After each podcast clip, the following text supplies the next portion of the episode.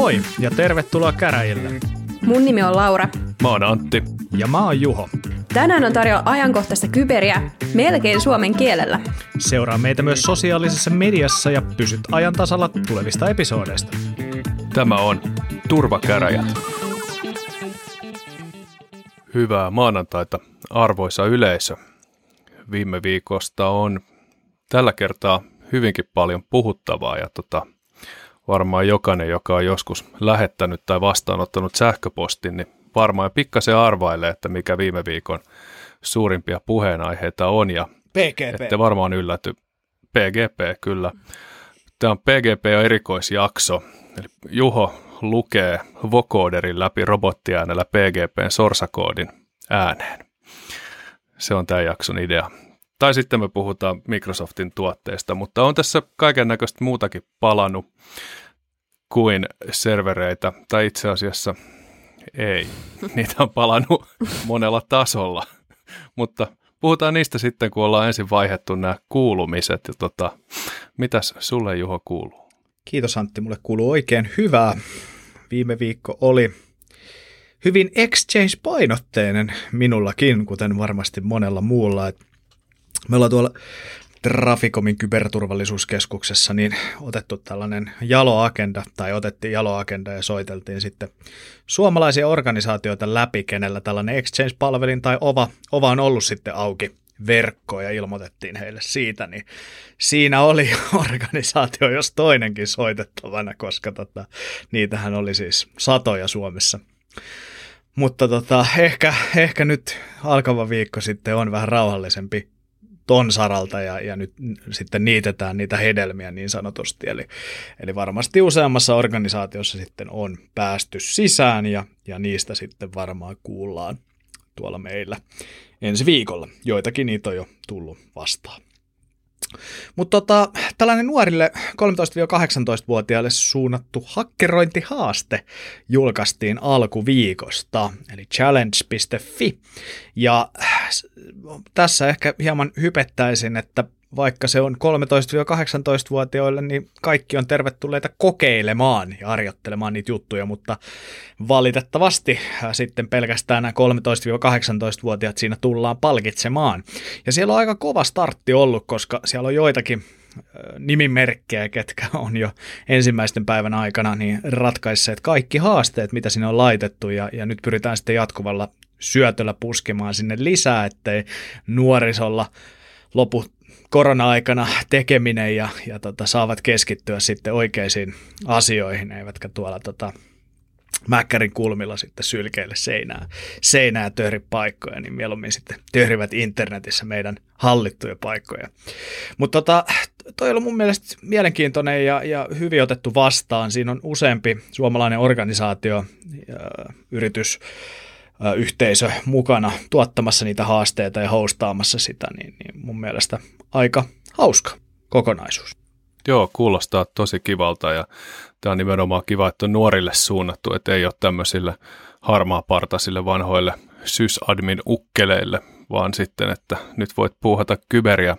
Ja korona-aikana niin erittäin hyvä, että saadaan vähän enemmän niitä nuoria ruudun ääreen pois sieltä ulkotiloista, myrkyttämästä itseään raittilla ilmalla. Joo, ja mun mielestä on tosi hyvä kanava myös sitten saada niitä porukkaa siihen skeneen sisään ja, ja muodostamaan niitä omia yhteisöitä siellä nuorison kesken. Ja se on kuitenkin fakta, että se on kymmenen vuotta, niin se sukupolvi on se, joka rokkaa tätä työelämää. Niin tota, ne on sitten meidän kanssa sulus, sulassa sovussa tuolla Niksulla ja FC Kurella tekemässä pitkää päivää.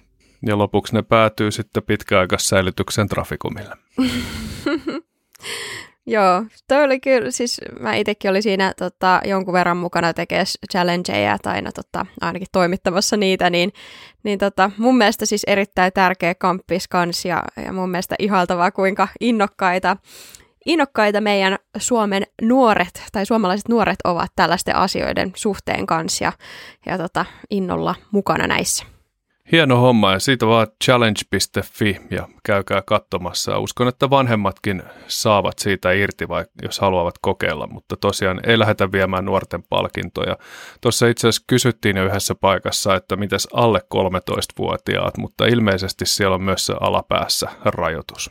Joo, Joo, ja, ja tota, mä siinä sanoinkin jo, joku Twitterissä multa kyseli, että mitä jos vaikka kahdeksanvuotias innostuu, niin lupasin sitten painaa joko omasta pussista tai Helsingin pussista niin sinne jonkun palkinnon, että tota, ei se nyt siitä jää sitten kiinni, jos, jos niin kuin sinne, siellä suunnassa mennä, mutta jos yli 18-vuotiaita on, niin, niin sitten niihin en kyllä valitettavasti sitoudu, että sitten voi vaikka oluen koronan jälkeen tarjota, jos saa kaikki haasteet ratkottua yli 18-vuotiailla.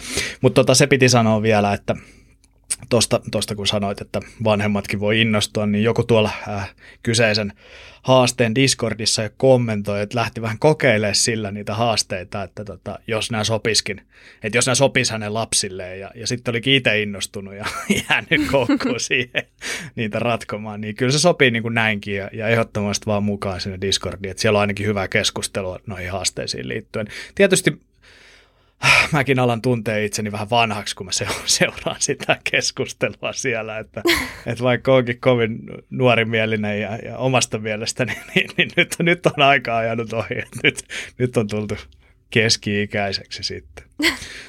Okei, okay, boomer. Niin. No sehän oli se Harley Davidsonkin sitten ostoslistalla, niin mun mielestä nämä merkit on ollut jo ilmo- ilmoilla jonkun aikaa. Mutta mä haluan puolustaa itseäni sillä, että, että ton koronataulukon, THLn koronataulukon mukaan mä oon vielä nuori aikuinen pari viikkoa. Sit mä oon vasta keski-ikäinen virallisesti. no niin, onneksi olkoon nuori aikuinen. Ja mitäs Laura, meidän ikinuori nuori, mitä sulle kuuluu? Joo, eiköhän tässä itselläkin ala pikkuhiljaa tota, ikää karttumaan. Ja siitä tulikin mieleen, kun muist, oliko se viime kerralla, kun puhuttiin tuosta Clubhousesta vai sitä edeltävällä kerralla, mutta tota, Juho taisi sanoa siitä, että se taitaa olla vähän semmoiselle tota, vanhemmalle ikäryhmälle kohdistettu tämä tää niinku Clubhouse, niin mä kävin nyt sitten kuuntelemassa siellä ensimmäisen ää, tällaisen miksi näitä nyt kutsutaan, mutta siellä muutama ihmistä puhuu. Siellä mun kaveri piti tällaisen huoneen, missä ne puhuu, puhuu tota, joistain asioista ja sitten sinne tuli jengiä. Ja, ja se oli kyllä ihan hauska formaatti noin niin kuin kaiken kaikkiaan sitten.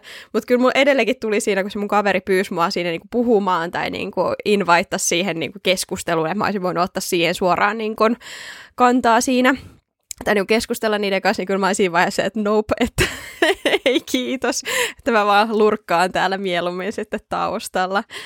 Mutta joo, noin muuten tämä viikko on mennyt aika pitkälti videoita edi- editoidessa ja pakko sanoa, että tämmöinen DaVinci Resolve oli ehkä paras asia, minkä mä oon löytänyt hetkeä aikaa. Tällainen softa siis, millä tehdä videoeditointia aivan älyttömän hyvä ja ilmainen. Joo, tai sehän on se ilmaisversio, se on vähän rajoitettu, että siinä jotain puuttuu, esimerkiksi niitä advanced filtereitä. Mä oon nimittäin jonkun verran editoinut tuolla DaVinci Resolve videoita ja, ja yhdyn kyllä samaan. Tietysti mun kokemus nyt ei ole hirveän laaja, laaja että tota, toi oli sellainen, mikä vaan tuli vastaan, että aika hyvä cross-platform-tuki Macille ja Windowsille tossa on, mutta Linuxillehän sitä ei tietenkään saa. Mm. Voi voi, nyt kaikki ammattimaiset videoeditoijat, jotka rokkaa Linuxia päivittäin, niin joutuu vaihtamaan soft. Sellaisia ei varmaan ole, mä luulen. mä, mä luulen kanssa. Se on aika hardcore, että DD-llä sit leikkaa niitä. Että. Joo. Kai se onnistuisi jollain sopivalla striimiformaatilla. Joo, mutta tota... vaan muistista, että, tai tuolla niin. heksi, hexdumpilla, että missä kohtaa. Itse asiassa näitä tosi, niin, tuossa to, menee joku boundary, että tuosta leikataan. Tota, mä näin tosi mielenkiintoisen videon, missä tämmöinen näkövammainen koodaaja kertoo omasta työstä, ja se oli siis käytännössä sokea se ihminen mun ymmärtääkseni, että se näki vaan vähän jotain valonvälähdyksiä, ja siinä tota, se esitteli, se oli ohjelmoija kuitenkin ammatiltaan, ja lähtökohtaisesti jotenkin tuntuu, että on sen verran visuaalista hommaa, mutta se esitteli oma setupinsa, ja silloin oli semmoinen screen readeri, missä, missä tota, se luki ruudulta sen tekstin sille ja se oli nopeuttanut sitä sillä tavalla, että se kuulosti ihan älyttömältä. Että se oli itse opetellut tietenkin kuuntelemaan sitä, mutta sieltä tuli semmoista vaan, semmoista niin kaakatuksen kuulosta ääntä, kun se luki pikkupätkä vaan joka sanasta. Ja sen avulla se sitten ohjelmoi näkövammainen ihminen. Musta se oli aika hienoa. Että ihminen on kumman adaptiivinen, niin en ihmettelisi vaikka joku editoiskin videoita sit suoraan Hexa-editorilla, jos semmoisen workflowhun on tottunut. Mutta tota, editoinnista puheen ollen, mä itse innostuin tuosta, kun olen näistä Raspi-projekteista puhunut ja se on ehkä jonkun verran herättänyt mielipiteitä Twitterissäkin, että palaako ne SD-kortit oikeasti vai ei. Ja kuitenkin niin päätin sitten, että mä investoin ja ostin tuommoisen pikkusen asuksen mini PC, joka on tuommoinen kämmenelle mahtuva Celeron pohjainen kone. Se ja siihen kovalevy ja sitten pari muistikampaa, niin parisataa euroa makso. Ja siirsin oikeastaan noin kaikki systeemit siitä raspilta siihen, paitsi ruuvikollektori, joka jäi kukkumaan sinne raspille. Se on parempi sijainti nyt sitten Bluetoothin avulla, mutta ajattelin samalla, että mäpä opettelen tätä Dockeria käyttämään, mistä kaikki lapset tuolla leikkipuistossa puhuu ja on sillä nyt viimeiset päivät kikkailu ja se on ihan hauska. Nyt mulla on kontitettuna kaikki noin servisit siellä ja siellä on oma subnetti, missä ne juttelee keskenään, ei exposaa mitään portteja ja sitten siellä on vielä HTTPS-sertifikaatti, joka suojaa sitten pääsyn kaikkiin noihin systeemeihin ja Nginx reverse proxynä edessä. Et mulla on tommonen oikea kunnon systeemi nyt tossa. Sitten on ollut ihan hauska puuhata, mutta... Mites Kubernetes löytyy? Ootko En ole, en ole koskenut siihen vielä, että en, en itse asiassa tiedä oikein, miten se toimii, enkä usko, että mulla on sille nyt varsinaisesti käyttöä. Että en tehnyt myöskään swarmia näistä tai mitään muuta, että ihan vain yksittäisiä kontteja. Mutta ehkä me kuullaan Kuberneteksestä sitten ensi kerralla. Joo, jaksossa. mä luulen, Mä luulen, että me voidaan tehdä semmoinen DevOps-spesiaali, että Antti vaihtaa alaa. Mutta sehän koko, koko ajan edistyy, että tässä on niinku selvä trendi. Että tot, niin. Kohta tulee Joo. tuote, mitä sä rupeat myymään. Se voi olla, mä paan myyntihatun päähän, että nyt olisi disruptio tarjolla. Että jos sinne saisi vähän blockchainia tai jotain vastaavaa, niin sitten olisi kova. Mutta tota, ei mulle sen kummempaa kuulu et tota, ei jaksa puhua säästä. Kattokaa ikkunasta, jos kiinnostaa. Mutta voitaisiin mennä päivän uutisiin ja ennen kuin hypätään noihin exchangeihin, mitä Juholla näyttää olevan tuossa, noin, niin Lauralla oli ehkä jotain vähän kevyempää tässä ennen sitä. Joo, no mulla on pari juttua ja tota, no kevyitä ja kevyitä. Jokainen voi arvioida taas itse, että, että millä, millä tota asteikolla liikutaan, mutta ehkä ensimmäiseksi, tuossa oli Juho joissain jaksoissa lanseeras tämmöistä viikon what the fuck, niin mä haluaisin lanseerata tällainen viikon what the fuck, älkää pistäkö tällaista. Ja tällainen tota, Mulla Redditissä osu vastaa tällainen ää, uutisartikkeli tällaisesta pensylvanialaisesta äidistä, joka teki tyttärensä cheerleader-kilpailijoistaan deepfake-videoita. Ja tota, niille, jotka eivät tiedä, mitä deepfakeit on, niin tämä tulee siis sanoista deep learning ja fake. Ja nämä on siis kuvia tai videoita, joihin koneoppimisalgoritmien avulla sitten sijoitetaan jonkun naama tai ääni tai joku muu tämmöinen olemus ja tota, tämä äiti, joka on nimeltään Rafaela Spone, ää, teki tosiaan näistä kilpail- ää, tyttärensä cheerleader-kilpailijoista tällaisia kuvia ja videoita tai tämmöisillä deepfake-äpeillä, missä sitten ää, he olivat pigineissään tai joivat alkoholia tai veippasivat ja, ja lähetti sitten näitä näille uhreille, eli näille toisille cheerleader, cheerleadereille ja sitten näille valmentajille. Ja tota, tämä äiti nyt ei ollut sit varsinaisesti mitään tämmöistä APT-matskua, vaan jäi aika nopeasti kiinni sitten, kun poliisi alkoi tätä tutkimaan ja he pystyivät sitten näissä, näissä tota, kuvista ja näistä jotenkin päättelemään hänen kotiosoitteensa IPn perusteella. En ole ihan varma, miten tämä tapahtui, mutta tämä oli vähän tälle sel- yksinkertaistettu siinä, siinä artikkelissa, minkä luin ABC Newsiltä. No mä voin kertoa, miten se tapahtuu, eli ISP, joka jakaa ne IP niille liittymille, niin toki tietää, että kuka asiakas sen on tilannut. Eli tämähän on ihan selvitettävissä poliisin toimesta, että kelle mikäkin IP on mihinkin aikaan jaettu silloin, jos se on tämmöinen normaali normaali liittymä IP.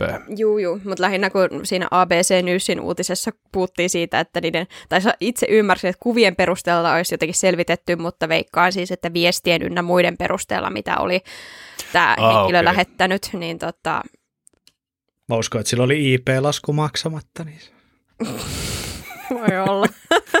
Vo- voi olla.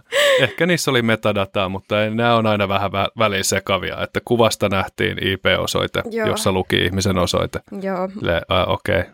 Mutta anyway, tämä äiti jäi sitten kiinni tästä ja, ja tämän puhelimelta sitten löytyi todistusaineistoa, eli näitä kuvia ja videoita, mitä hän oli sitten lähettänyt näille uhreille. Ja toki sitten ää, poliisikeikkahan tästä, tästä tuli kaiken kaikkiaan.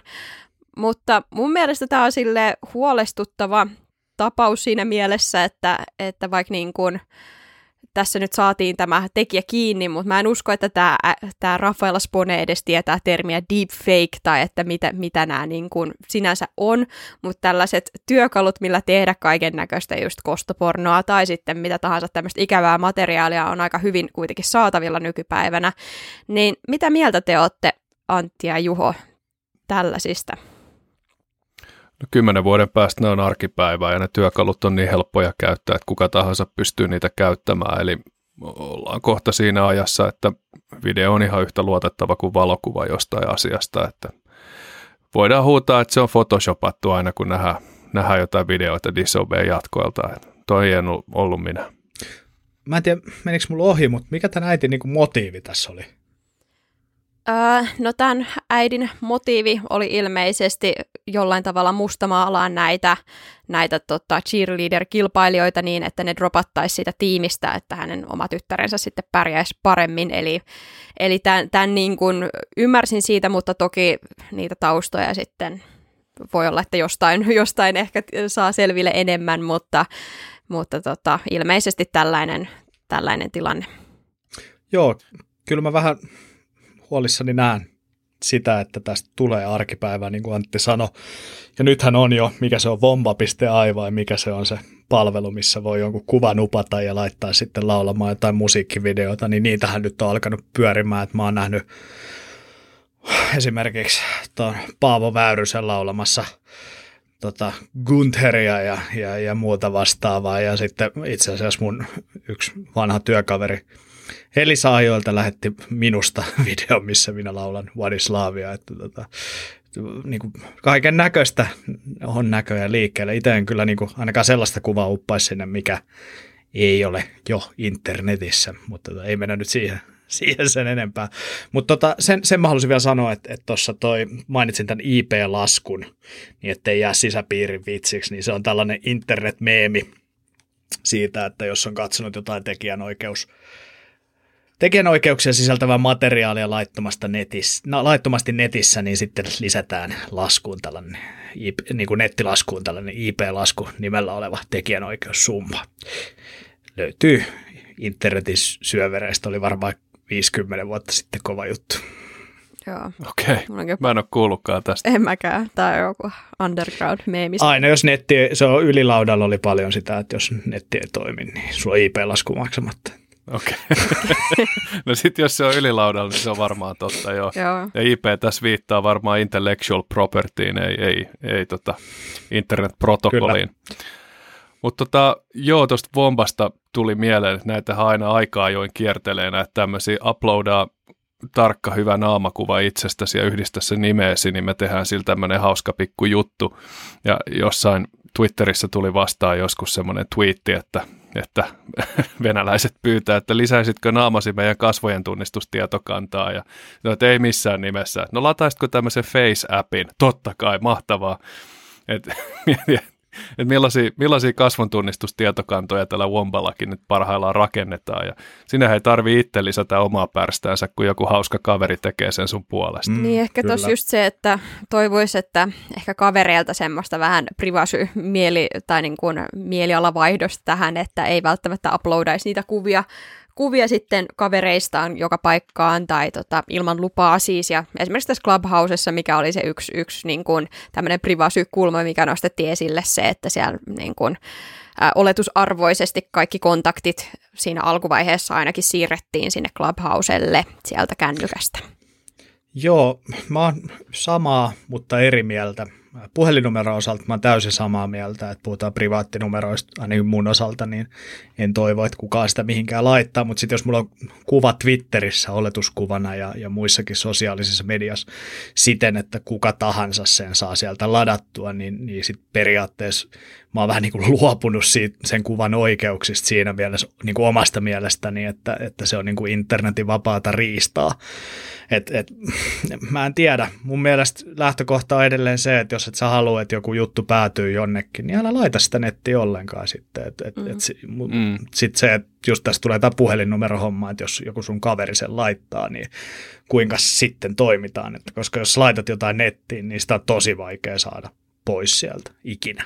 Niin, mutta mä oon Joo. ehkä vähän eri mieltä vielä Juho sun kanssa tuosta kuva, kuvajutusta, että, että ehkä se, että jos tehdään, tai niin kuin riippuu minkälaista materiaalia sillä tehdään, tehdäänkö sille jotain hauskaa meemiä tai semmoista, millä molemmat voi nauraa, vai onko se sitten jotain tämmöiseen niin kuin kiusaamiseen tai vainoamiseen ynnä muuhun liittyvää, mitä sillä sitten tehdään, niin, niin tota, toki tuommoisissa tilanteissa harvoista lupaa anyway kysytään, kysytään sitten siltä uhrilta. Niin, kyllä. Siis joo, jos kiusataan ja, ja, ja muutenkin tällä niin eettisesti väärin toimitaan, niin totta kai silloin, että eihän nyt sellaista, sellaista Herra Jumala tue, tue että tota, jotain vainotaan tai kiusataan, mutta mut niin tarkoitin sitä, että, että mä niin voi olettaa, että sitä kuvaa ei käytetä, kun mä sen nettiin laitan. Joo, toi on, toi on ihan totta, että jos sä nyt varsinkin sen itse laitat ja jonkun verran edes itse viestit julkisesti, niin se nyt on ihan selvää, että kyllähän sun naamakuva löytyy.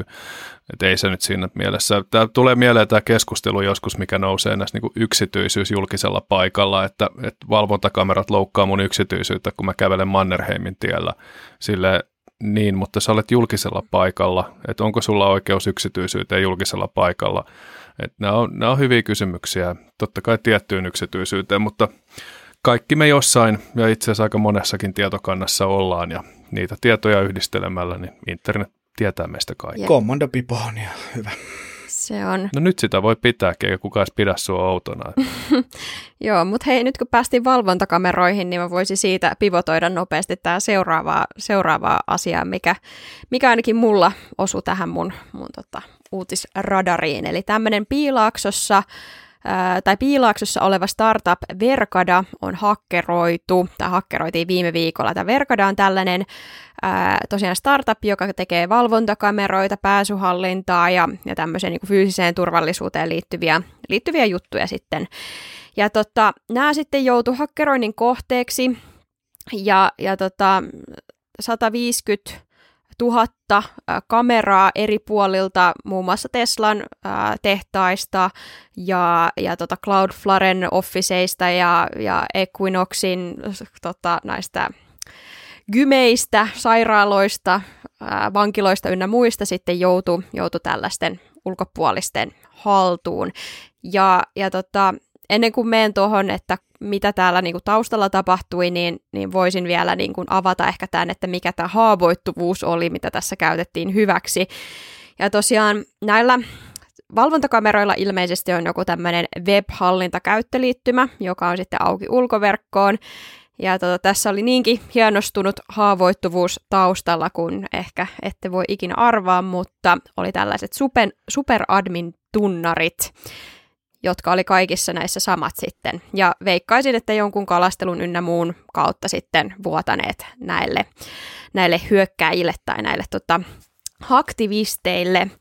Eikö tämä, onko tämä web-käyttöliittymä siis pilvessä vai onko se, niin kuin, onko se siinä laitteessa itsessään, mihin yhdistetään? Mä mietin vaan, että jos superadmin on kaikilla sama, niin sehän pystyy reversaa sieltä firmiksestä sen passun, että se ei välttämättä tarvitse edes mm. vuotaa. Että sinänsä niin kuin, e, monestihan näissä on se, esimerkiksi Sykselillä oli se haavoittuvuus, missä, missä heillä oli se Sykselin hallintatunnus siellä, mikä oli kaikissa sama, niin käytännössä jos oli yksi laite, niin sä tiesit kaikkiin sitten tunnukset.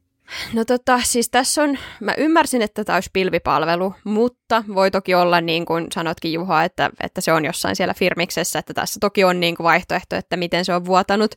Mä itse veikkaisin sitä kalastelua, koska se on aika tyypillinen, mutta toki tarina ei sitä ainakaan toistaiseksi vielä kerro, että mistä, mistä tämä vuosi.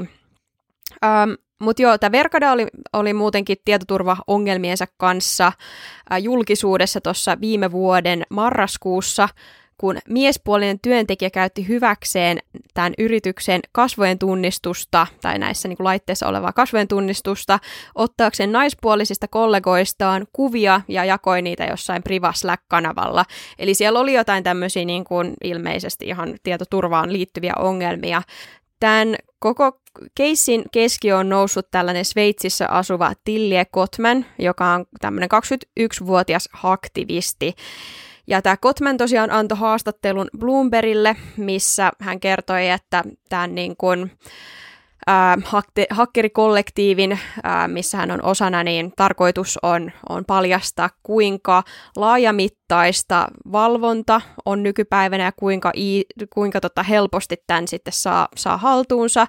Ja sitten tämän lisäksi myös motiiveina oli hänen, hänen mukaansa tota, mielenkiinto, ää, taistelu informaatiovapauden ja immateriaalioikeuksien tai intellectual propertyn vastaista tai vastainen taistelu ja sitten iso, iso annos antikapitalismia ja pieni, pieni annos anarkismia ja myös se, että tämä oli liian hauskaa, etteikö tätä voisi tehdä näin niin kuin vapaasti suomennettuna.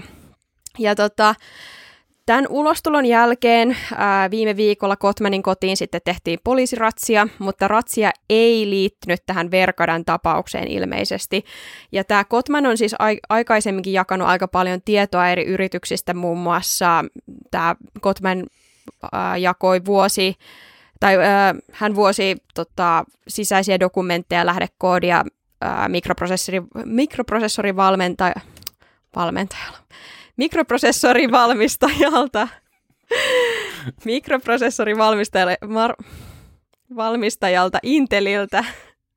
Ja tota, FBI on ottanut nyt haltuun tämän Kotmanin GitLabin ja sitten Twitter on bännännyt tämän taas.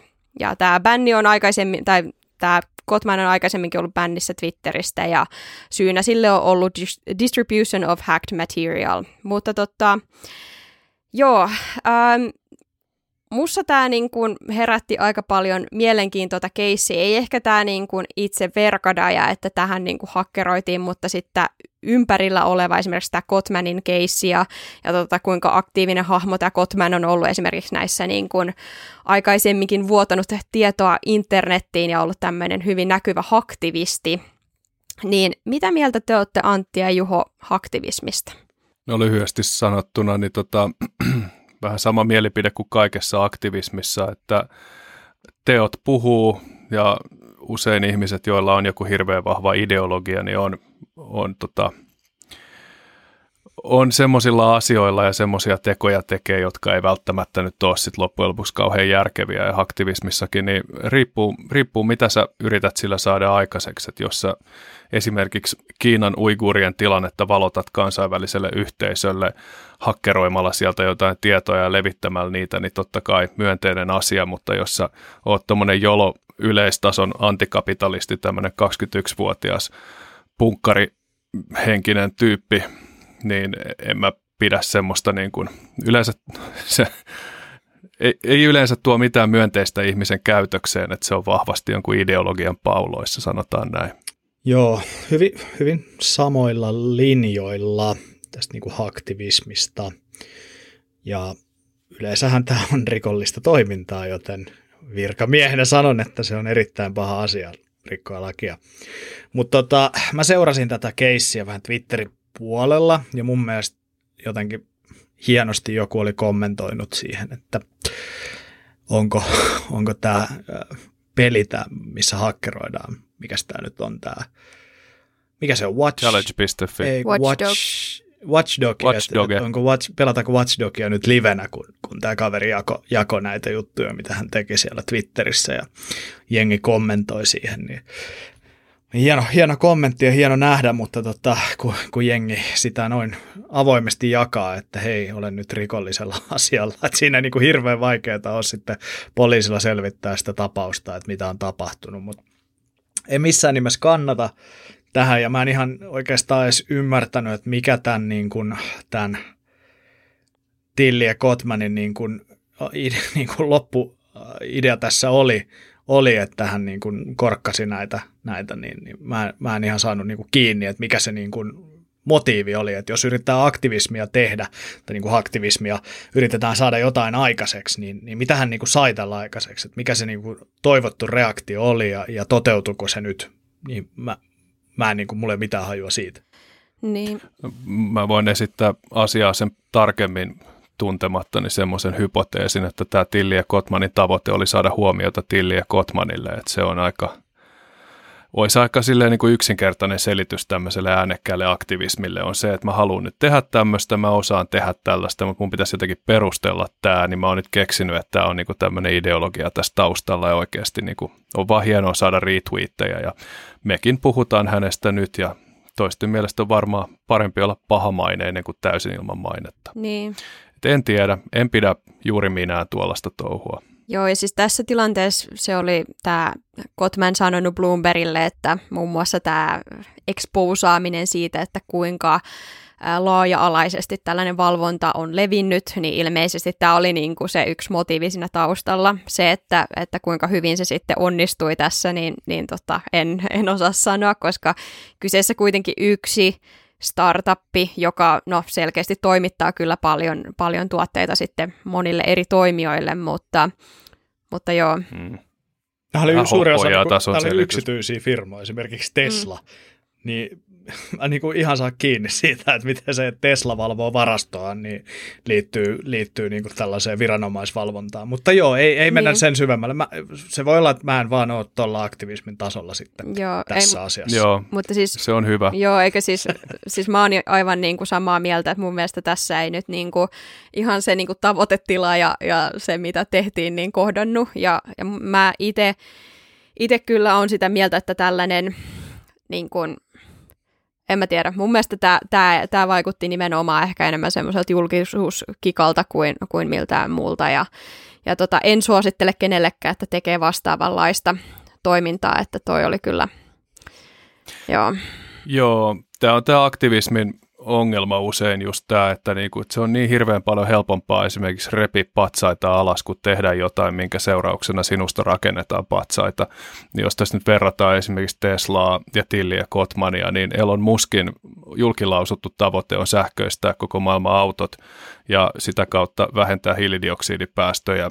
Ja se on omalla tavallaan aktivismia, mutta se tekee sitä vähän eri tavalla. Ja sitten just tämmöinen niin paikkojen rikkominen ja sekoilu, niin se on niin helppoa, että sitä on aina mukava tehdä ja sitä aina kun se voi selittää, että sä, säilyttää oman moraalisen ylemmyyden tuntonsa möllisemällä jotain epäselvää jostain lisääntyvästä valvonnasta, niin no se on 21, minä olin ainakin aivan luupää 21-vuotiaana, enkä yhtään ihmettele, jos tämäkin kaveri on vähän luupää vielä. Joo, mutta yksi asia, mikä tästä nyt kannattaa kaikkien muistaa, on se, että ei superadmin tunnareita kaikissa samaa. joo, se on varmaan hyvä bottom line tähän näin. Mutta joo, mitäs Juho, kuin sähköpostit kulkee? Kiitos. Henkilökohtaisesti kulkee ihan hyvin, hyvin sähköpostit, mutta tota, kaikilla ei kulje.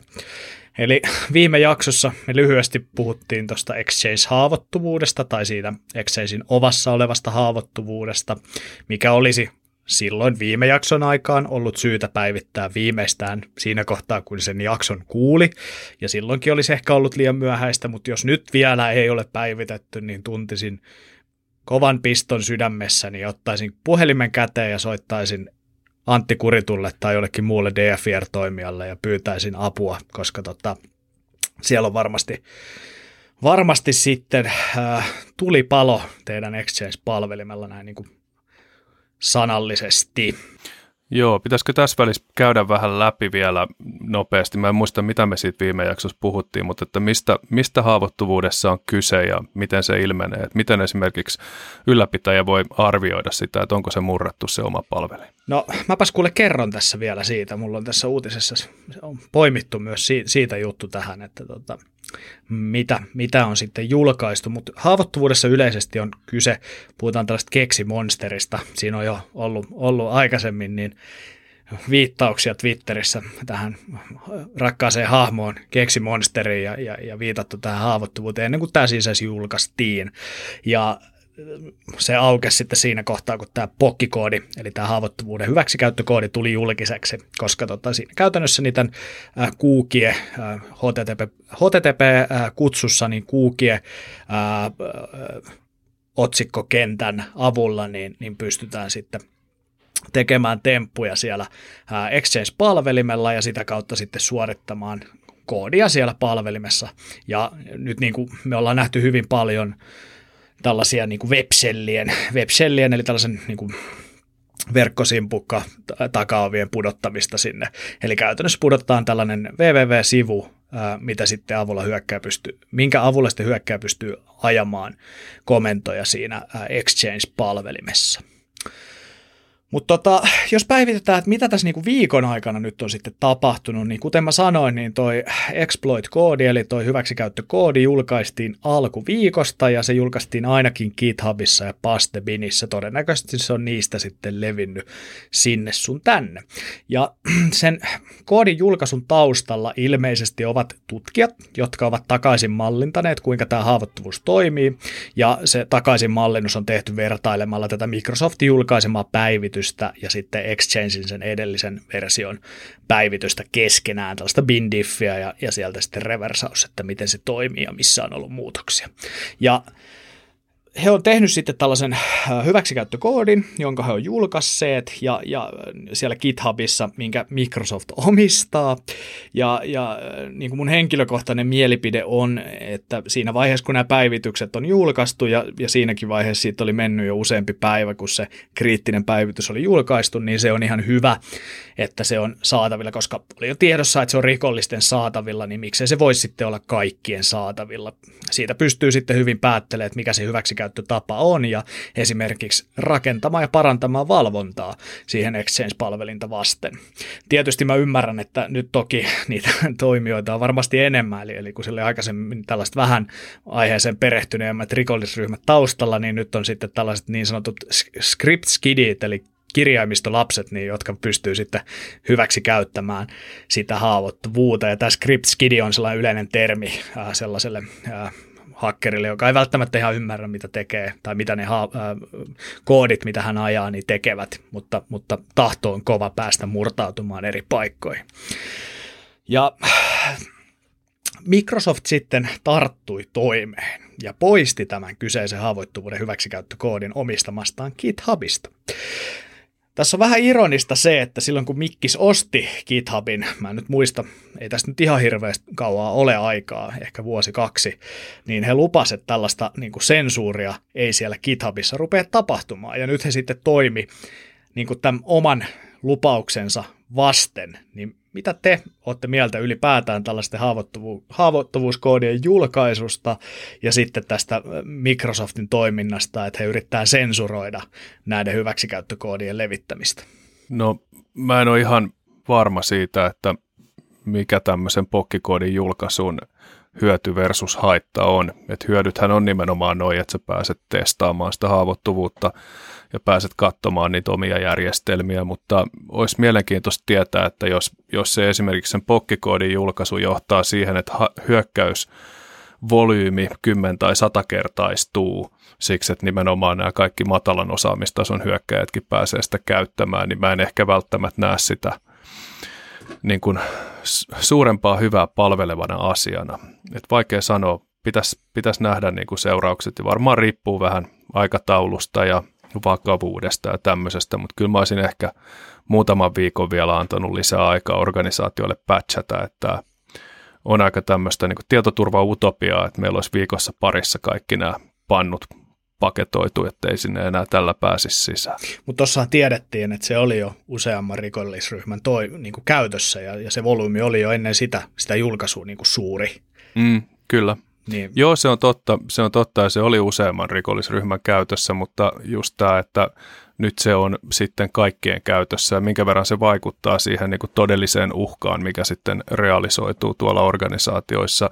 Että jos se on muutama rikollisryhmän käytössä ja hyökkäyksiä tulee hieman versus se, että pokki on julkaistu ja nyt niitä tulee aivan tolkuton määrä, niin se on niin kuin kuten sanoin, niin riippuu vähän siitä, miten se tosiasiassa vaikuttaa sitten organisaatioiden turvallisuustilanteeseen. Mä, mä ymmärrän molemmat puolet tästä ja molemmat allekirjoitan, mutta haluaisin tietää kyllä sitten sen todellisen vaikutuksen ennen kuin otan kantaa siihen, onko tämä myönteinen vai kielteinen asia. Niin ja No, yksi asia, mikä muu tulee mieleen, että GitHubhan ei ole mitenkään ainut paikka, missä tämmöisiä jaetaan, että sit vaikka se otetaan sieltä pois, niin johon mainitsitkin jo, että se oli semmoisessa pastebinissä ja, ja niin kuin mennään, että miksei joku pistäisi jonnekin muualle omiin, omiin niin kuin repoihinsa ynnä muuta, että mä en tiedä, että, että jälkikäteen tämmöisen niin kuin poistaminen, kun se on ollut jo saatavilla aika pitkään, että mikä se niin kuin plus miinus tota, on sitten siinä, siinä lopputulemassa, mutta, mutta tosiaan vaikea ehkä, kun ei ole sitä niin kuin näkyvyyttä siihen statistiikkaa, ja, ja niin kuin mä uskon, että Microsoftilla tätä päätöstä on kyllä puitu varmasti hyvin pitkään, että poistetaanko vaikka eikä poisteta. Niin, kyllä, mutta mä ehkä, tai mä ehkä luulen, että tässä voi jossain kohtaa tulla sellainen rotaatio, että tietoturvatutkijat siirtyy pois GitHubista ja rupeaa käyttää GitLabia esimerkiksi, tai sitten tulee joku oma GitLab-instanssi näille tietoturva-asioille, mikä on niin kuin ihan todennäköistä, että, että tämä niin kuin seuraus tästä. Ja en ole itse asiassa katsonut, että löytyykö tämä esimerkiksi jostain tota, WoolDPstä tai jostain muusta tämä pokkikoodi jo, koska kyllä se varmaan leviää kuin, kuin kuin tota korona siinä kohtaa, kun, kun se nettiin laitetaan, että et ilmateitse eri järjestelmiä. Ja vielä tämmöisessä tilanteessa, jos Microsoft on sen poistanut, niin mä luulen, että joku saattaa sen pistää ihan statementtinäkin vaan jonnekin saataville. Joo, on se varmasti saatavilla, mutta Microsoft ehkä näkee tämän myös semmoisena liability-kysymyksenä, että kun heidän asiakkaat kysyy Microsoftilta, että minkä takia teidän omassa palvelussa jaetaan koodia, millä voidaan hyökätä meidän asentamia teidän servereitänne vastaan, niin Microsoftilla voi olla aika vaikea selittää siinä, mutta kun tietoturvatutkijat ei käytä sen jälkeen enää GitHubia. Et mä luulen, että ne miettii siellä, että tietoturvatutkijat tuo vaan hiekkaa serverin lattialle siellä GitHubissa, että niin kiinnostaa yhtään, jos ne siirtyy jonnekin muualle. Et uskoisin, että tässä on isojen asiakkaiden tuottama paine. Jos mietitään jotain tuommoista oikein iso organisaatiota, jossa näitä exchangeja voi olla vaikka kuinka monta, niin onhan se nyt Microsoftille nolo, että ne itse jakelee sitä pokkia siellä sitten, varsinkin jos se lisää niiden hyökkäyksien, hyökkäyksien määrää. Eli tässäkin ehkä sanotaan pragmaattisuus ylittää ylväät periaatteet. Kyllä, kyllä. Mutta me nähdään ehkä tulevaisuudessa, mitä, miten tämä GitHubin maine ja, ja suosio sitten, mihin suuntaan se menee tässä tietoturvapiireissä. Voihan olla, että se ei vaikuta mitenkään, että tämä oli vain yksi pomppu tiellä ja, ja jatkossa katsotaan, miten toimitaan. Mutta tota, kuten me mainittiinkin tuossa, eli, eli haavoittuvuuden kimpussa on useampia eri toimijoita, ei pelkästään tämä alkuperäisesti attribuoitu Hafnium, josta Microsoft on uutisoinut. Ää, eli, eli siellä on erilaisia ryhmittymiä, joilla on sitten, joillain on tavoitteena ihan vaan yritysvakoilu ja joillain on sitten jotain muuta, mistä puhun kohta.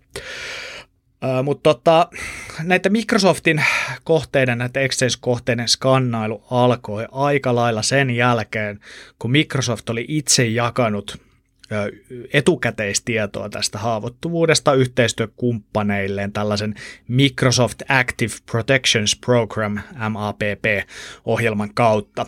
Ja tässä ohjelmassa tietoja jaetaan luottamuksellisesti, todennäköisesti jotain TLP-protokollaa käyttäen RED-tasolla etukäteen näille toimijoille, ja näitä toimijoita on esimerkiksi AV-softien tekijät ja tällaiset EDR-toimijat.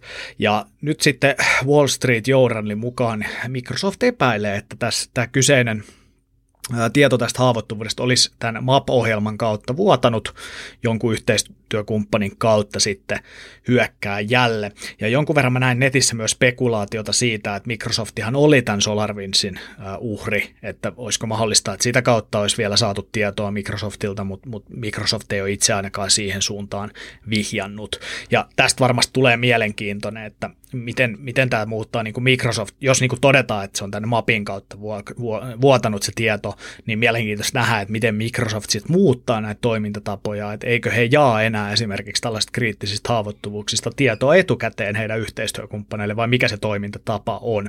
Ja tämä alkuperäinen ryhmittymä, tämä Hafnium, sitä on viety tuonne Aasian suuntaan, näin niin kuin yleismalkaisesti väitetysti Kiinaan. En ota kantaa, onko se oikeasti sieltä Hafnium, mutta joka tapauksessa niin ää, sinne suuntaan viety ja Microsoft on itse sitten kommentoinut, että tässä maapiakelussa ei ollut yhtään kiinalaista toimijaa. Eli suoraan Kiinaan he eivät ole lähettäneet tietoa tästä haavoittuvuudesta. Ja tämä on niin kuin mielenkiintoista nähdä, että, että jos, jos niin kuin tämän ohjelman kautta vuotaa tietoa, niin miten, miten sitten nämä luottamusringit rakentuu, että kiristääkö Microsoft nyöriä ja vähentää niitä toimijoita, kelle he jakaa sitä tietoa vai mitä he tekevät. Sen verran voisin sanoa, että Microsoft ainakin itse on sanonut ihan suoraan, että se on Kiinasta, toi Hafnium, eli tämä löytyy ihan Microsoftin blogista. Se ei ole millään tavalla ollut ilmeisesti ainakaan heille epäselvää. Joo, kyllä. Varmasti näin. Sen lisäksi sitten tämä Jenkkien tietoturvaviranomainen SISA on nyt sitten kuluneen viikonlopun aikana julkaissut uusia tällaisia uhkatietoja liittyen näihin hyökkäyksiin, kuten esimerkiksi he ovat analysoineet lukuisia webshellejä, mitä sinne on pudotettu, webshellien nimiä, mihin polkuun niitä on pudotettu, ja sen lisäksi tällaisia niin kuin haavoittuvuus, äh, niin kuin mitä tällaista uripolkua on käytetty hyväksi tässä haavoittuvuudessa, eli mitä niin kuin lokeista kannattaisi etsiä. Niin, niin käytännössä nyt viikonlopun aikana on tullut hyvin paljon uutta tietoa ja analysoitua tietoa, joten jos organisaatiossa, joka nyt meidän podcastia sattuu kuuntelemaan, niin on tällainen tutkinta kesken, tai vaikka ei oiskaan, mutta on ollut tällainen Exchange-ova sitten ää, nettiin auki, niin suosittelen tarkastamaan noin sisan, sisan tota, uhkatiedot sitten sieltä palvelimelta ja, ja sitten tarvittaessa tarttumaan toimiin, koska siellä oli aika paljon uutta sellaista, mitä ei ole aikaisemmin julkaistu.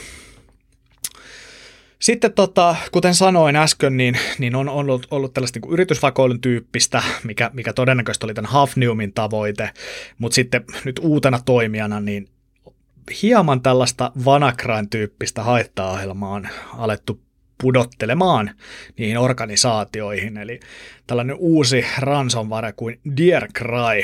Ja, ja miksi se nimi on Cry, niin siitä haittailmista oikeasti löytyy ne stringit. Eli, eli se ei ole sinänsä niin kuin tietoturvatutkijoiden nimeämä suoraan, vaan, vaan se on niin kuin sen käytännössä sen haittaohjelma-analyysin perusteella sitten nimetty Cryksi. Ja tämä kyseinen ransomware, mä vähän kattelin sitä eilen tuossa, anteeksi lauantaina katselin ei, hieman ja, ja tota, se, sehän niin kuin generoi tällaisen AS-avaimen, millä se salaa sitten, ja siinä sisäänrakennettuna on RSA-avain, jolla se sitten salaa sen, sen, sen käytännössä sen julkinen RSA-avain, millä se jul, sitten salaa sen AS-avaimen. Ja käytännössä se ei lähetä sitä minnekään, vaan se jää niin kuin mun tietojen mukaan sinne sampleen, ja sitten kun uhri on yhteydessä tähän hyökkääjään, siellä oli muutama sähköpostiosoite, mihin se pyytää olemaan yhteydessä, niin sitten he pystyy niistä, niin kuin niistä lähetetyistä tiedoista purkamaan sen salausavaimen. Eli tietyllä tapaa aika uusi tai uuden mallinen. Mä en ainakaan muista, että tällaista toimintaa olisi ollut jossain haittaohjelmassa, että he, se ei niin kuin millään tavalla lähetä sitä tietoa hyökkäjälle, vaan se jää sinne uhriorganisaatioon. Ja, ja tota, mitä lueskelin sitten, en itse niin paljon vielä katsonut, mutta mitä lueskelin, niin että kyseinen haittaohjelma ilmeisesti, niin siinä ei ole mitään kryptografisia heikkouksia tai jotain muutakaan ää, salaimen generointiheikkoutta, että sen pystyisi sen, sen salausavaimen jollain tavalla määrittelemään tai arvaamaan, niin, niin käytännössä tämä on paha, jos tämä pääsee organisaatioon ja, ja ei ole backupit esimerkiksi kunnossa, niin tämä voi aiheuttaa isoa vauriota yritykselle ja mun hieman surullinen ennuste on, että me tullaan nyt niin kuin lähiviikkojen aikana näkemään tällaisia tapauksia myös Suomessa. Joo, taitaa olla ne ajat takana päin, kun niissä oli semmoisia heikkouksia, että ne saatiin vielä tietoturvatutkijoiden toimesta reversoitua ja murrettua ne algoritmit. Joo, no siis yleensä se on se, niin kuin, se, se, se viime aikoina siis nehän ei niin kuin ASissa, nehän on AS-salattuja melkein kaikki, tai siis niitä niin kuin jollain tavalla salataan osittain niitä tiedostoja ASilla, niin tota, siellä saattaa olla sellaisia, että se esimerkiksi tiedosto jollain tavalla salataan niin vähän sitä tiedostoa esimerkiksi, että sen palautus osittain onnistuu, tai sitten tässä niin kuin tämän salasanan muodostusalgoritmissa on ollut jotain heikkouksia, että on pystytty määrittelemään, että mikä se salasana on ollut, tai miten se generoidaan, ja, ja sitä kautta sitten esimerkiksi prutettamaan se salasana, mutta mut niin, niin kuin tämän hetken tiedossa niin tässä haitta ei sellaista haavoittuvuutta ole. Mutta toivotaan, toivotaan, että tota, säilyttäisi niin kuivin jaloin tästä kyseisestä kampanjasta, eikä, eikä tota sitten menisi monella firmalla niin, niin tota, tiedostot salatuksi. Joo, mä voisin vähän lausua IR-tiimin näkökulmaa tähän asiaan, koska mehän ollaan näitä nyt tässä runsas viikko näitä Exchange-tapauksia selvitelty useita ja ollaan, ollaan varmaan toista kymmentä palvelinta tässä tutkittu ja meidän käsitys tällä hetkellä, ja tilannehan saattaa muuttua jopa sinä päivänä, kun tämä tulee ulos tämä jakso, mutta jos sinne ei ole sitä webshellia onnistuttu tiputtamaan, niin sinne ei todennäköisesti myöskään ole päästy sisään. Ja ollaan nähty jonkun verran sitä, että on niitä webshellejä, mutta ei mitään niin kuin merkkejä niiden hyväksikäytöstä. Ja sitten on, on ollut myös tapauksia, missä niitä webshellejä on hyväksikäytetty, ja siinä on ollut semmoinen webshelli, mikä tota, ottaa parin post requestin sisällön ja käytännössä ajaa ne CMDssä. Ja ne näkyy kyllä logeista, että niitä webshellejä on kutsuttu. Ja se näkyy nimenomaan post requestina. Ja se webshelli, mitä silloin katsottiin, niin se oli hyvin yksinkertainen. Että siinä oli 15 riviä kamaa, missä käytännössä vaan evaluoitiin se postin sisältö ja työnnettiin se suoraan CMD-putkeen. Eli ihan mielenkiintoista. Sieltä voi käydä sitten hakemassa seuraavaa stagea tai työntää suoraan vaikka jotain mimikatsia sinne sun muuta. Joo, tuolla Sisan äh, raportissa onkin esitelty näitä, että sieltä kannattaa käydä katsomassa. Tietysti ei välttämättä ole sitä, mitä Antti on tutkinut, mutta jotain vastaavaa ainakin löytyy varmasti. Se, Joo. mitä piti vielä sanoa tuosta, että jos se webselli ei löydy sieltä, niin se ei kuitenkaan tarkoita sitä, että teitä ei ole ounattu, koska tuossa on ollut tapauksia, missä se webselli on sata varmasti siellä ollut ja, ja sitä on käytetty ja sitten kun sitä on lähdetty tutkimaan, niin sitä webselliä ei ole enää sieltä löytynyt, vaikka sille palvelimelle ei ole tehty mitään. Eli viitteitä on siitä, että hyökkääjä poistaisi sitten tämän initial foothold ja tämä on ihan äh, yleinen tieto, tieto mikä, mikä on sitten tähän hyökkäykseen liittyen. Eli hyökkäjä poistelee sitten jälkiään, millä on tultu sisään. Eli pelkkä toteamus, että sitä webselliä ei ole siellä, niin ei tarkoita, että sinua ei olisi murrettu.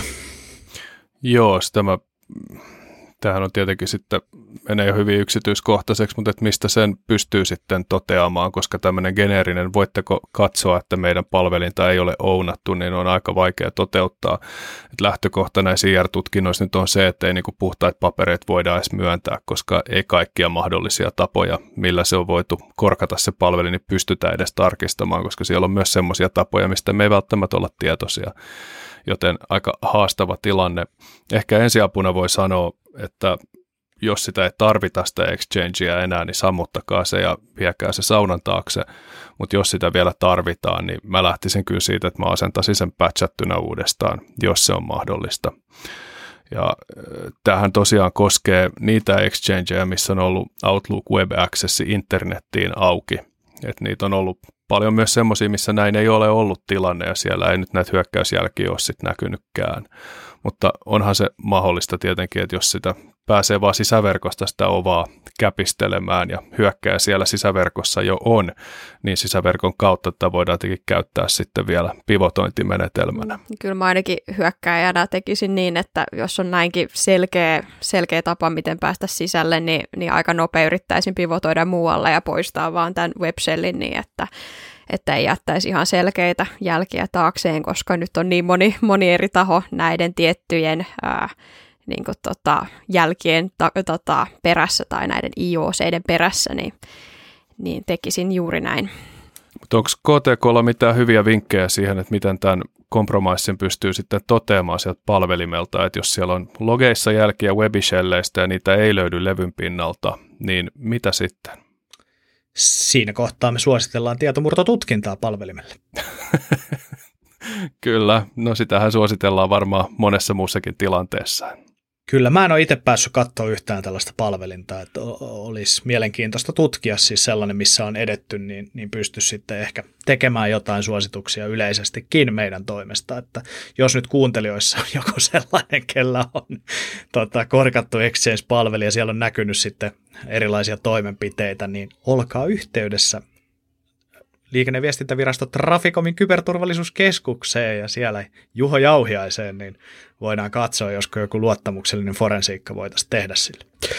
Mutta joo, ei, ei ehkä Exchangeista nyt tällä kertaa enempää ja varmasti niin seurataan, miten tämä tapaus etenee ja toivottavasti ei jouduta noista ää, Dear Cry haittaa tartunnoista sitten tässä podcastissa puhumaan. Mulla on muutama lyhyt nosto vielä tähän oman uutisrupeaman perään.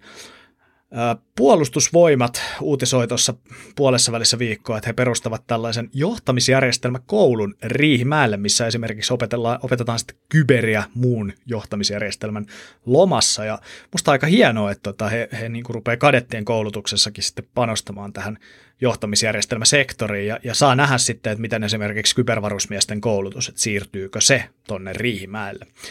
Mutta joka tapauksessa niin mielenkiintoinen prokkis ja, siisti nähdä, miten se lähtee liikkeelle. Tietysti PVn tapaan, niin tostahan ei varmaan ihan hirveästi julkisuuteen hiiskuta, mutta tota, ainakin se kerrottiin ihan johdon toimesta PVllä, että, että sellainen perustetaan.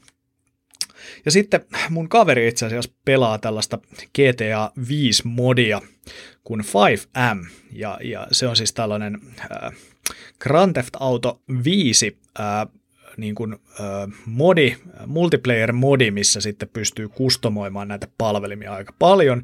Ja, ja kun mä lukasin kaverin suosituksesta tätä sivustoa, niin vähän tuli sellainen fiilis, että en ehkä itse haluaisi sitä pelata, koska aika shadiltä vaikuttaa, jos pelistä tehdään joku toinen modi ja, ja muuta vastaavaa.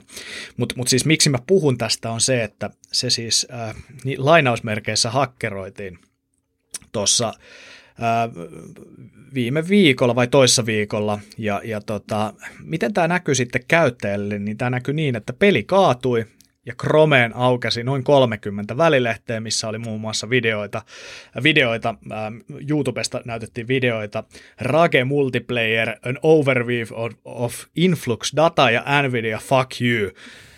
Ja tota, sitten, sitten tuolla Redditissä ja muualla niin foorumit täyttyy tällaisista kyselyistä, että tämä on ilmeisesti aika suosittu tämä 5M, niin, niin kyselyistä, että mitä, mitä että hakkeroitiinko 5M ja mikä, mikä tämä on, että miksi koneella ajetaan komentoja ja muuta, niin, niin äh, 5M tekijät vastasivat, että ei, tämä oli yksi meidän devaaja vai, joka hermostui johonkin ja, ja teki näin. Niin musta on niin aika kuumottava ja tämä on niin klassinen esimerkki internal threatistä.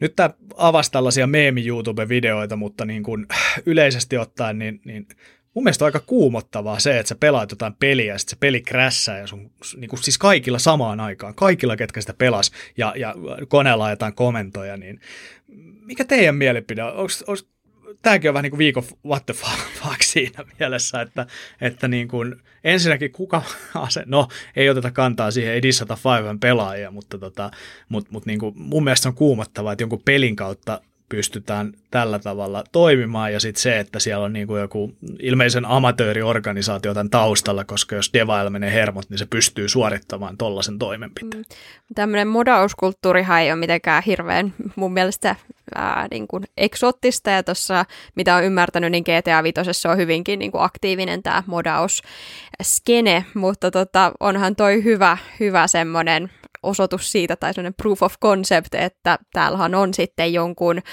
ulkopuolisen koodia ajossa meidän koneella ja se ei tuu sieltä niin kuin tota Rockstarilta, mistä tämä GTA 5 on tullut. Ja siellä sitten voi tapahtua ihan mitä vaan, vaikka joku devaa ja suuttua.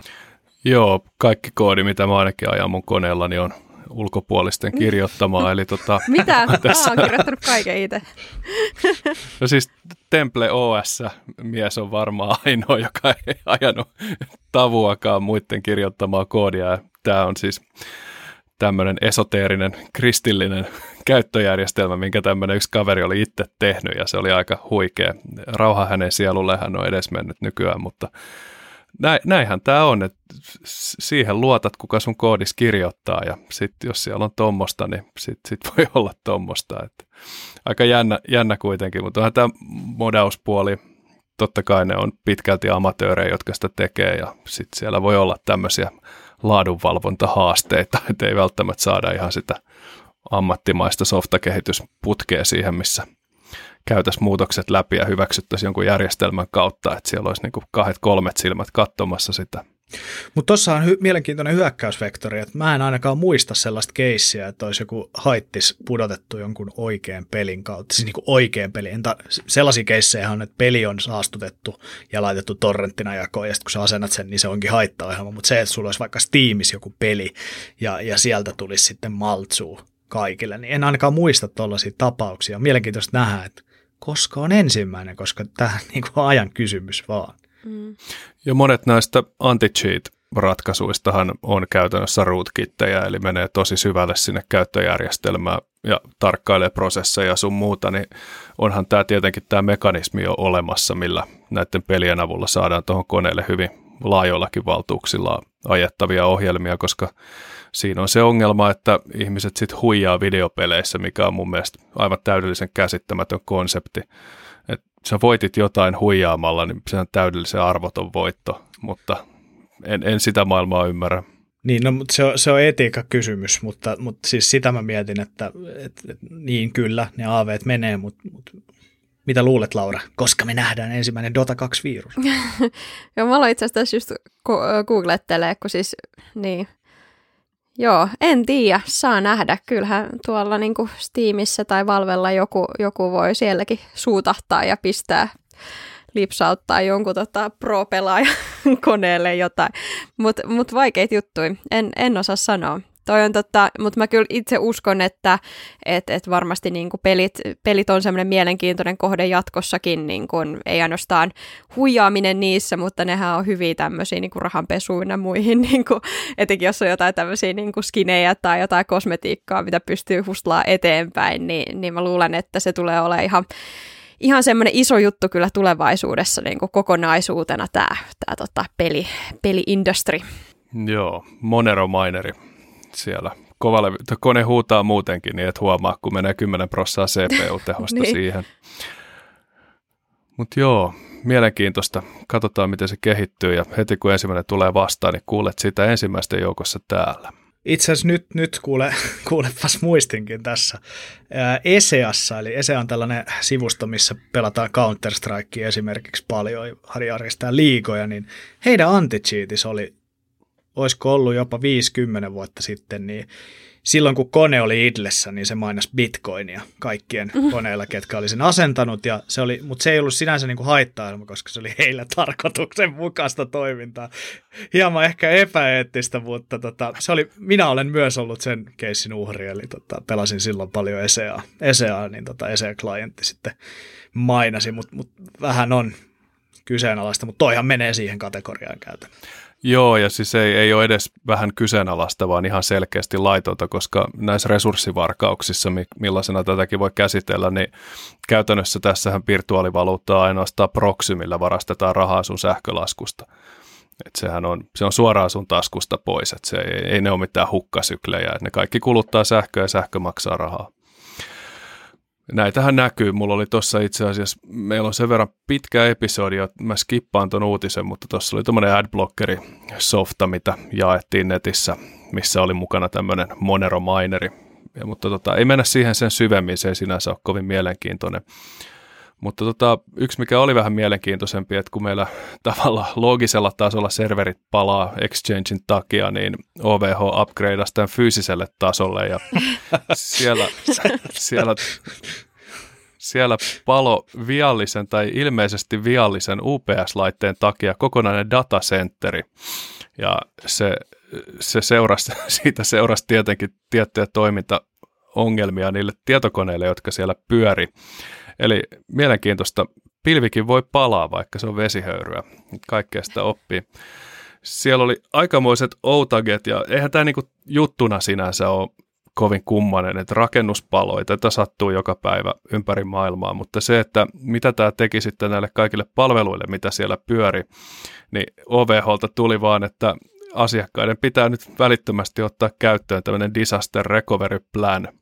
Ja varmaan aika moni asiakas katteli toisia pöydän yli siinä vaiheessa, että ollaan me puhuttu, että meidän pitäisi semmoinen tehdä, mutta tota, miten se projekti nyt voi.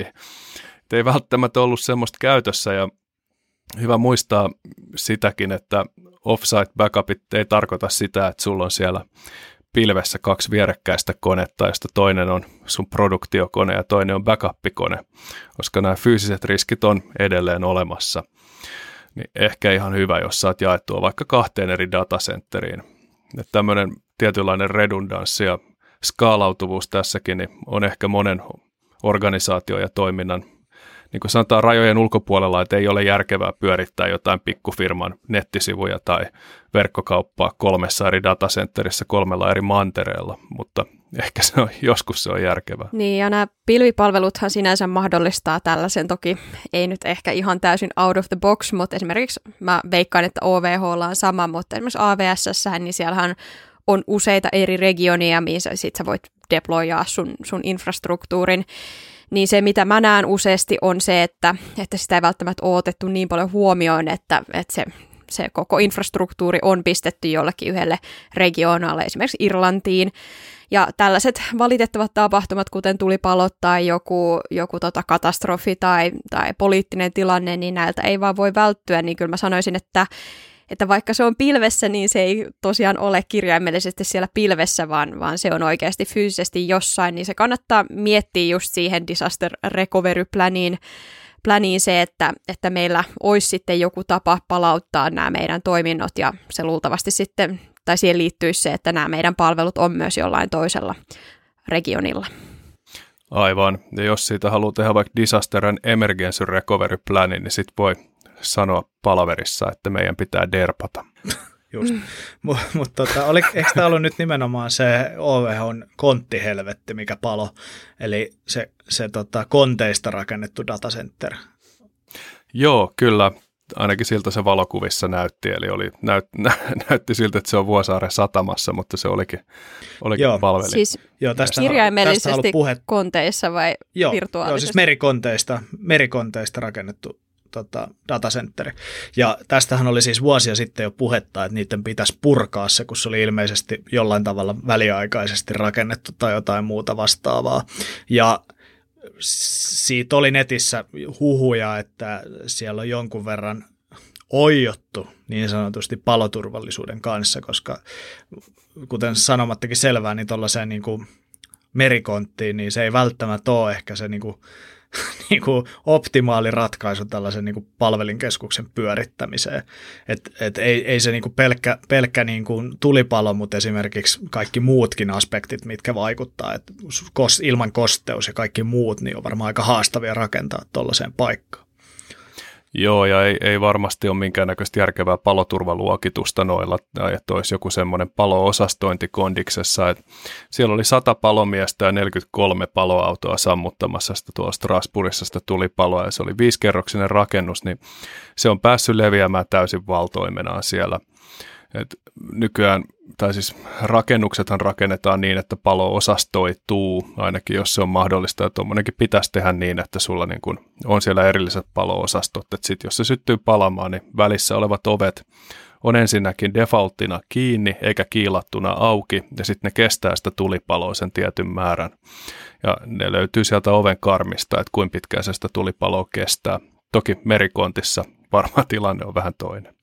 Joo, ja varmasti joku saattaa nyt miettiä, että miten tämä liittyy tietoturvaan, niin kyllähän niin kuin tämä hel- hyvinkin vaikuttaa tietoturvaan. Esimerkiksi monessa tietoturvasertifioinnissa käydään läpi hyvin paljon myös fyysisen turvallisuuden ominaisuuksia, luonnon katastrofeja esimerkiksi, mikä mulle tuli silloin joskus vähän yllätyksenä, kun lähdin bittiä vääntää, niin miksi mun pitää tietää jonkun tota, kameratolpan korkeus tai aidan korkeus, mikä on jossain, tai, tai niin kuin korkeus merenpinnasta, että jos tulee tsunami. Tietysti ne ei ole ehkä ne kaikki niin kuin uhkakuvat näissä sertifikaateissa niin valideja täällä Suomessa, mutta nyt kun me mennään pilveen, niin, niin kappas kummaa ne onkin. Niin, kyllähän jatkuvuus on, on yksi iso osa tietoturvaa, koska jos meillä, tai niin kuin jos se verrallis, ver, niin kuin verrannollista esimerkiksi jokin palveluestohyökkäykseen, niin, niin se, että palvelut on pois käytössä, että niin se on niin kuin ihan sama sitten, että mikä, mikä siihen johti. Mutta joo, onhan ne välillä semmoisia vähän imaginäärisiä ne skenaariot, mitä pohditaan, mutta, mutta tässäkin tilanteessa niin epätodellinen skenaario toteutui. Niin, oli pandemiakin vielä puolitoista vuotta sitten, että niin kuin mm. sitä pidettiin sellaisena imaginäärisenä, mutta ei ole enää. Niinpä. Niin, kaikki, ske, kaikki skenaariot on kuvitteellisia, kunnes ne toteutuu, ja onhan tämä tässä CIA-triadissa, eli confidentiality, integrity ja availability, niin kyllähän tämä A-kohta osuu vahvasti siihen, että jos sun serveriä hallitseva kontti syttyy palaamaan ja serveri palaa, niin sen saatavuus tietenkin siitä jonkin verran heikkenee. Mutta kontteja konteissa, että tota, on, tämä, tämä on kyllä tämmöinen matroskanukke tämäkin homma. Mutta ehkä tästä toivotaan, toivotaan, että olisi ainakin jonkun devaajan kovalevyllä sitten backup niistä. Joo, se on hy- helppo palauttaa oli. sieltä sitten. No eihän se vaan pistä Dockerin hostin pystyy jonnekin muualle ja sitten sinne vaan Docker. Terraformilla vaan uudestaan pystyy. Kyllä. Mutta hei, kiitos ja toivotaan, että tämä viikko on rauhallisempi kuin viime viikko koska kybersotureita on nyt viime viikolla venytetty aivan äärimmilleen ja jos tunnet jonkun, joka työkseen tekee esimerkiksi incident responsea, niin kysy siltä, mitä sulle kuuluu, onko sulla kaikki hyvin ja anna sille halja, kalja ja pihvi. Pa- halausta ei suositella ennen koronan loppumista, mutta voit antaa no, virtuaalisen hallin vaikka. Joo, joo, totta kai. Hyvä tarkennus, Juho. Mutta kiitos hei tästä ja tota, palataan ensi viikolla. Moikka. Moikkuli moi. Moikka moi. Thank you.